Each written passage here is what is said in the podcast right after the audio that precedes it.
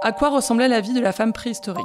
Marilène Patoumatis, préhistorienne, déconstruit des clichés autour de la femme préhistorique. Simone News. Simone News. Simone News.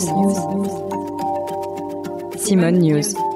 La parole donnée à celles et ceux qui font bouger les lignes.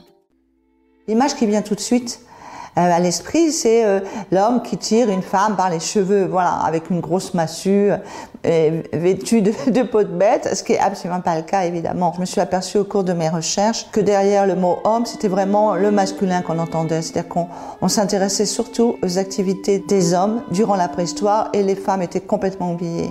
On a plein de, de, comme ça de fenêtres qui s'ouvrent qui nous permettent de voir que les femmes préhistoriques participaient à de nombreuses activités et pas seulement à celles qu'on avait dit de rester, de s'occuper des enfants dans la grotte. Et comme je le dis toujours un peu en m'agaçant, elles n'étaient pas là pour balayer la grotte. Elles faisaient plein d'autres activités, participaient à la chasse, elles taillaient probablement des outils, elles pouvaient aussi allumer les feux, travailler les pots, euh, aller bien sûr à la cueillette, euh, peindre dans les grottes. C'était beaucoup d'autres clichés, par exemple que les femmes sont euh, moins robustes que les hommes, euh, sont moins musclés, on va dire. Hein. Et si le squelette était robuste, on disait que c'était un homme. Et c'est très amusant parce que maintenant on peut faire de l'ADN, hein, l'ADN ancien, donc euh, qui nous permet de savoir le sexe de l'individu. Et là on s'est aperçu que des, des, individus qui étaient considérés parce que très robustes comme des hommes étaient en fin de compte des femmes. Il y avait probablement un système beaucoup plus équilibré. C'est-à-dire que c'est nous qui avons créé aussi la notion de genre et surtout la dichotomie, c'est-à-dire vraiment la séparation entre le masculin et le féminin.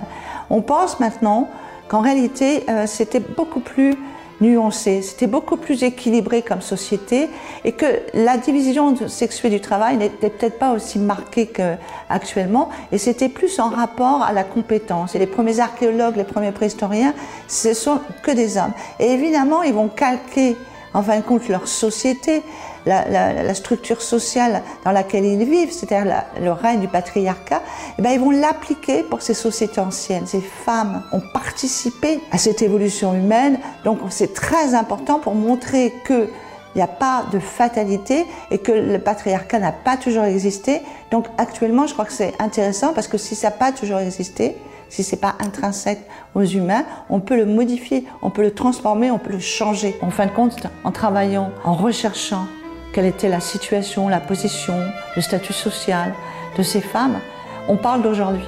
On parle d'aujourd'hui parce qu'en fin de compte, tout est une évolution. On a justifié le fait qu'elles devaient être subordonnées, qu'elles étaient inférieures, qu'elles devaient être subordonnées, et donc que les hommes devaient dominer dans ce qu'on appelle le monde extérieur, dans la société publique, hein, et les femmes étaient plutôt dans la sphère domestique. Et je pense qu'en montrant que c'est pas vrai, que tout ça n'est qu'une construction, on peut sortir de ce système. Parce qu'on voit que ce système est un peu à bout de souffle. On s'aperçoit très bien que cette division sexuelle du travail n'a plus de sens. Maintenant, quand les métiers s'ouvrent aux femmes, on voit que la plupart excellent dans ces métiers, aussi bien que les hommes. Donc on voit bien qu'il n'y a pas de raison de continuer à vouloir, rien qu'au niveau du travail, euh, différencier, euh, genrer euh, le travail. Et je pense que ça c'est important de voir que euh, ce n'est pas naturel. Le patriarcat n'est pas anthropologiquement, comme on dit, naturel. Donc c'est un système qui peut changer, comme tous les systèmes. Il peut changer, il peut évoluer vers autre chose. Je pense un système que nous devons, hommes et femmes, créer ensemble. C'était le podcast Simone. Retrouvez-le tous les mardis et jeudis et abonnez-vous sur votre plateforme d'écoute préférée pour ne manquer aucun des épisodes. À bientôt!